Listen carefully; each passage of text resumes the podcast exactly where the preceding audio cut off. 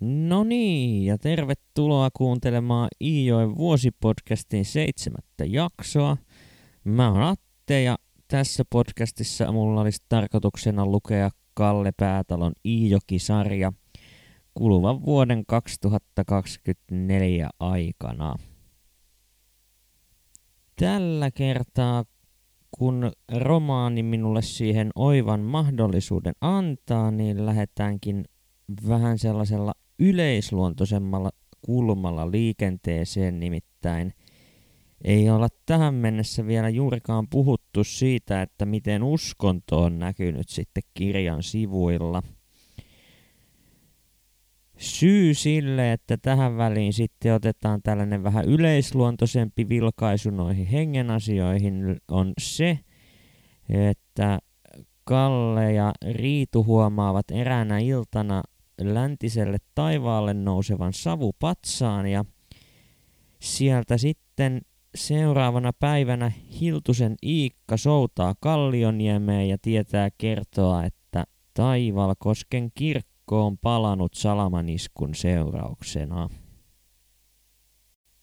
Kysymyshän sitten tietysti kuuluu, että minkälainen merkitys tällä uutisella on Päätalon perheelle. Ja jos nyt Kallesta lähdetään liikkeelle, niin eipä tämä juttu häntä erityisemmin hetkauta. Ja Martan kohdalla lienee sama juttu. Riitu sitten puolestaan onkin vähän toista maata, nimittäin oikeastaan ainoa tapa, jolla hengellisyys on tässä romaanissa tähän asti näkynyt, on se, että Kallen näkövinkkelistä ollaan saatu tarkastella sitä, miten Riitu vastaanottaa sitten porukkaa, joka saapuu kyläilemään tuonne Kallioniemeen. Ja hyvin usein sinne sitten saapuu sellaisia ystäviä, joita Riitu tervehtii lausahtamalla Jumalan terve. Mutta lukuun ottamatta tätä, niin oikeastaan minkäänlaista hengellistä kasvatusta Kalle ei ole äidiltään vielä toistaiseksi tässä romaanissa saanut. Riitun reaktio sitten kuitenkin tähän kirkon paloon on hyvinkin järkyttynyt, ja hän kovasti voivottelee sitä, kuinka ei edes Kallea ollut vielä ehtinyt viemään kirkolle. Tämän seurauksena sitten Kallekin tuntee olonsa hieman pelokkaaksi ja omien sanojensa mukaan orvoksi, mutta tämä tuntuu kytkeytyvän kyllä enemmänkin tähän Riitun reaktioon kuin siihen varsinaiseen uutiseen sitten tuosta kirkon kohtalosta. Kuten tavallista, niin Herkkohan on sitten totta kai työhommissa, eikä tämän seurauksena hänen reaktiotaan tähän uutiseen päästä kirjasta lukemaan. Olen kuitenkin saanut sen kuvan, että Riitu ja Herkko ovat tässä suhteessa erilaisia ihmisiä, ja Herkko on huomattavasti maallisempi tyyppi kuin sitten Riitu, joten uskon, että ei tämä hänen sydänalaansa kovin pahasti painanut tämä tapaus. Mutta mennään sitten sellaisiin tapahtumiin, jotka ainakin minulle oli tässä vaiheessa romaania, niin ihan sitä niin kuin terävintä kärkeä, nimittäin Arvi-setä tulee Kallioniemeen taas hetkeksi asumaan, kun on saanut jonkin työmaaprojektinsa valmiiksi, ja sitten taas kun mummulla ja vaarilla ei enää yhteistä kotia ole mihin mennä, niin Arvi on toistuvasti sitten käynyt nukkumassa vähän lyhyempiä ja pidempiä aikoja tuolla Kallioniemessä. Arvi on sitten myös luvannut Kallelle, että vielä joku päivä hän vie Tyräjoelle Kallen onkimaan oikein kunnon partasuusäynäviä. Ja nyt se hetki on sitten koittanut, kun tämä lupaus lunastetaan. Vaan onkireissuhan ei tietenkään onnistu ilman kunnollisia syöttejä, ja Arvi ja Kalle sitten kaivelevatkin lieroja sieltä Kallioniemen tontin maasta. Mutta Arvipa sitten Kallelle vihjailee, että ei niitä säynäviä noilla lieroilla napsita sieltä joesta, vaan tarvitaan motukoita. Ja jos siellä kuuntelijoiden joukossa nyt joku moottoripyöräilyharrastaja on, niin valitettavasti joudun tuottamaan pettymyksen, sillä Motukka ei tässä tapauksessa suinkaan tarkoita moottoripyörää, jolla kruisailtaisiin sinne Tyräjoen rantaan. Motukallahan tässä tapauksessa viitataan siis moottoripyörän sijasta kuparikuoriaisen toukkaan, jotka sitten Arvisedän mukaan ovat erinomaisia syöttejä säynävän pyytämiseen. Tyypillisesti noita kuoriaisia sitten kaivellaan murhaispesistä, mikä ehkä noin niin kuin arkijärjellä ajateltuna on ehkä hieman epäintuitiivista, mutta näin vaan ne pojat sitten löytävät sieltä oikein kunnon pesän, joka on pullollaan motukoita, ja päätyvät sitten Tyräjoelle onkiensa ja syöttiensä kerran. Mitä nyt sitten noihin motukoihin tulee ja niiden tehokkuuteen syöttinä, niin omasta lapsuudestani muistan, että muutaman kerran matoja kaivaessa, niin sieltä motukkakin osui sitten silmien eteen ja se totta kai matorasiaan mukaan otettiin. Ja vaikka säynävää en koskaan muista motukalla saaneeni, niin kyllä ne oli ihan mainioita syöttejä sitten ahvenillekin. Tyräjoelle asti, kun kalakaverukset sitten pääsevät, niin eipä siinä Kallemalta hetkeäkään mieltää, vaan ilmoittaa hyvinkin suorasanaisesti voimasanojen kera Arvisedälle, että nyt sitä perkeleen säynävää ruvetaan vetämään. Ja eipä Arvi sitten siinä Kallea rupea sen suuremmin toppuuttelemaan, vaan auttaa sitten virittämään motukan koukkuun ja kalahommat voivat alkaa. Vihautettuani siiman veteen koho jää paikalleen kuin koukku olisi tarttunut pohjalimoihin. Korkki ei laske änähdystäkään virran mukana, vaan rupeaa uppoamaan veteen. Tällainen kukun hukkumistapa on minulle uutta. Olen oppinut erottamaan särkien näykkimisen, jonka aikana korkki tanssii vesipinnassa. Ahven nykii rauhallisesti ja salakka nostaa koukun lähelle vesipintaa, jossa uida tuijailee matosuussaan. Nyt sitä vastoin korkki painuu jontoselleen aivan kuin olisi äkkiä vettynyt. Se tekee välillä pieniä ja rauhallisia nytkähtelyjä, kun uppoaa yhä syvemmälle. Rupean nostamaan vavan latvaa kokeillakseni, onko koukku tarttunut ryöniin. Onki ei irtaa eikä nouse, vaikka vavan latva jo taipuu. Samassa alan tunteen raskasta mujuamista ja onkea vedetään voimalla, joka taivuttaa vapaa yhä enemmän. Minulta pääsee karjahdus. Arvi! Nyt tarttu partasuu Säynänen. Oi jumaliste, setä sanoo. Elä kisko kovasti. Nosta hiljalleen kala vesipintaa ja anna sen siinä uijan rengasta. Se pitää sillä lailla väsyttää. Säynäsen leuka ei kestä suoraan nostamista. Koetahan pärjätä siksi, että setä tulloo. Vilkaistessani näen sedän tuikkaavan vapansa tyven liejuun jättääkseen ongen pyytämään. Väännä vapaani selkäkeikassa ylös ja jo rupeaa kala nousemaan. Lähes vesipintaan kohonnut kala alkaa uida kierukkaa. Näin mahtavan kyljen välähtelevä ja ajatuksistani katoaa kaikki muu. Kuule jostakin kaukaa käreän äänen sanavan. Elä nosta niin kovasti, ei se... Samassa vavan latva singahtaa suoraksi. Alan hoipertua taaksepäin. Vaikka pudotan vavan ja pieksan molemmilla käsivarsilla ilmasta tasapainoa, tunne hojeltuvan inurin. Takamukseni vastautuu ensin lämpimään, pehmeästi myötäävään alustaan, joka muuttuu syvemmällä kylmäksi. Käsivarteni jäävät kuin siiviksi sivuilleni ja pysähdyttyäni näin maailman saratuppaitten väleistä. Voi jumalauta, mihin se nyt röksähti! Setä kiirehtii minua kohti levitetyllä käsivarsilla tasapainoa hoidelle ja tarttuu puseroni rinnukseen. Miksi sinä nostit vaikka kiellin? Minulta pillahtaa itku. Olen lujasti liejussa ja sedällä on kova jupuaminen ennen kuin saa minut kiskotuksi irti, olletikin kun hänen pitää varoa astumasta saratuppaitten väleihin. Lopulta Arvi raahaa minut takapuoleni varassa niityn sängikölle. Näin tosiaan sitten meni ensimmäinen eräpallo Säynävälle ja Kalle jäi nuolemaan näppejään. Katkelma oli tosiaan Huonemiehen pojan sivuilta 309 ja 310.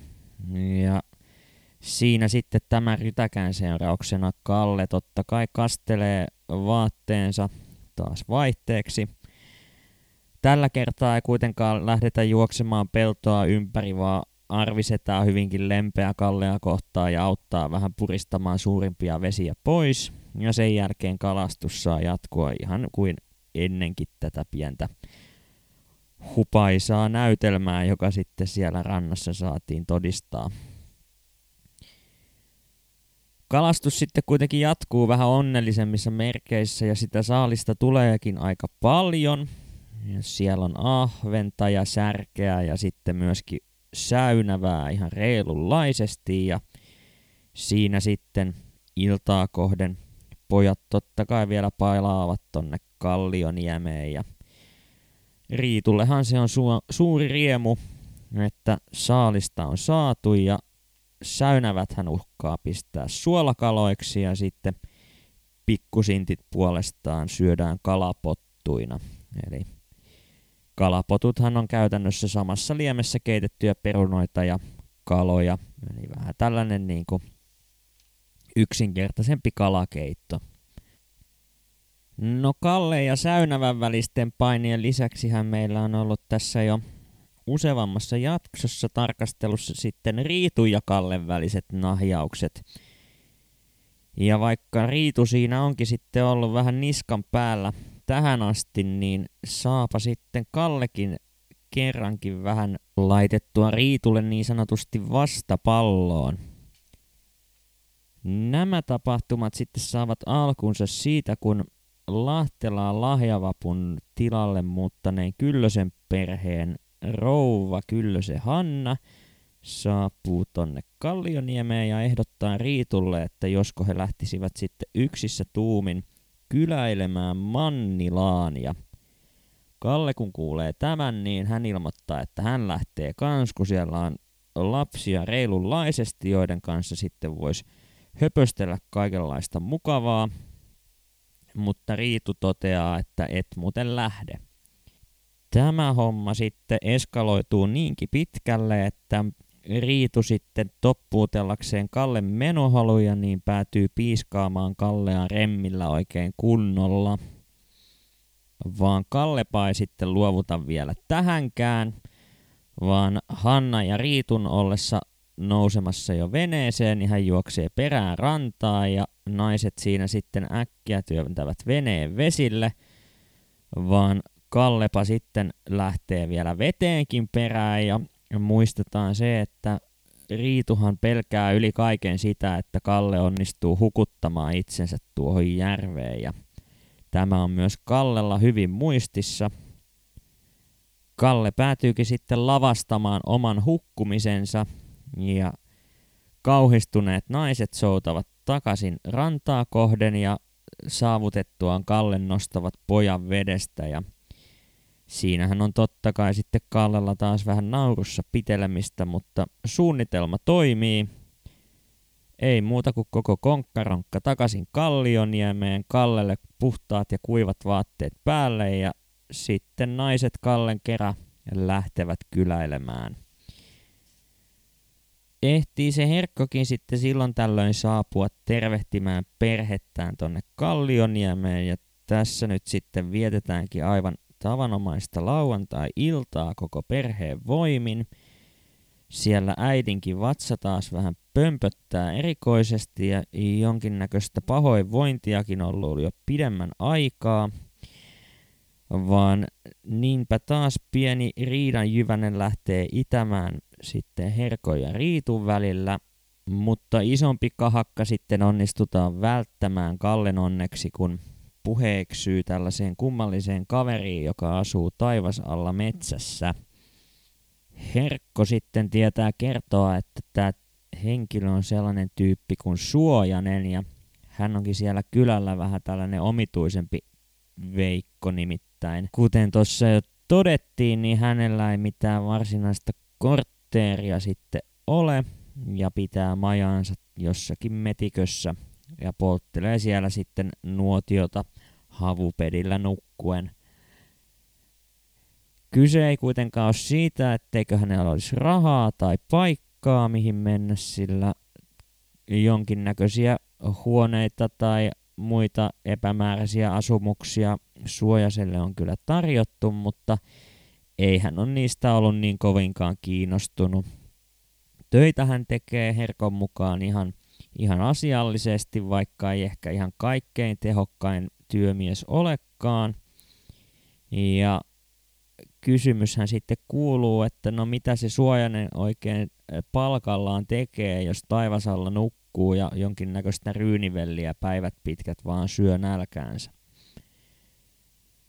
Ja vastaushan kuuluu niin, että Suojanen lahjoittaa käytännössä kaikki tienestinsä alueen vähäosaisille, joilla rahan tarve on sitten syystä tai toisesta akuutti. Eli hän on tällainen jonkinnäköinen kylän oma hyvän tekijä. Ja tässä vaiheessa Suojasesta kerrotaan ihan vaan muutaman sivun verran, mutta veikkaan kyllä, että hänet ehkä vielä jatkossakin jossain yhteyksissä kohdataan. Tänään sitten lukuhetki päättyi siihen, että pääsin 6. luvun alkuun, ja se on myös uuden ajan alku, nimittäin Kalle näkee ensimmäistä kertaa auton. Sinne kylälle on joku hommannut kaaran, ja Kalle siitä pienen vilahduksen onnistuu kotirannasta näkemään vastarannalla. Mutta tässä vaiheessa voitaisiin nyt jättää sitten tapahtumien kertailu tältä erää tähän. Huomenna lähdetään sitten selvittämään, että mitä oikein tapahtuu velhon iltana. Joten kiitos kun jaksoit taas kuunnella tänne asti. Ja jatketaan huomenna sitten tähän Huonemiehen poikaan tutustumista. Moikka!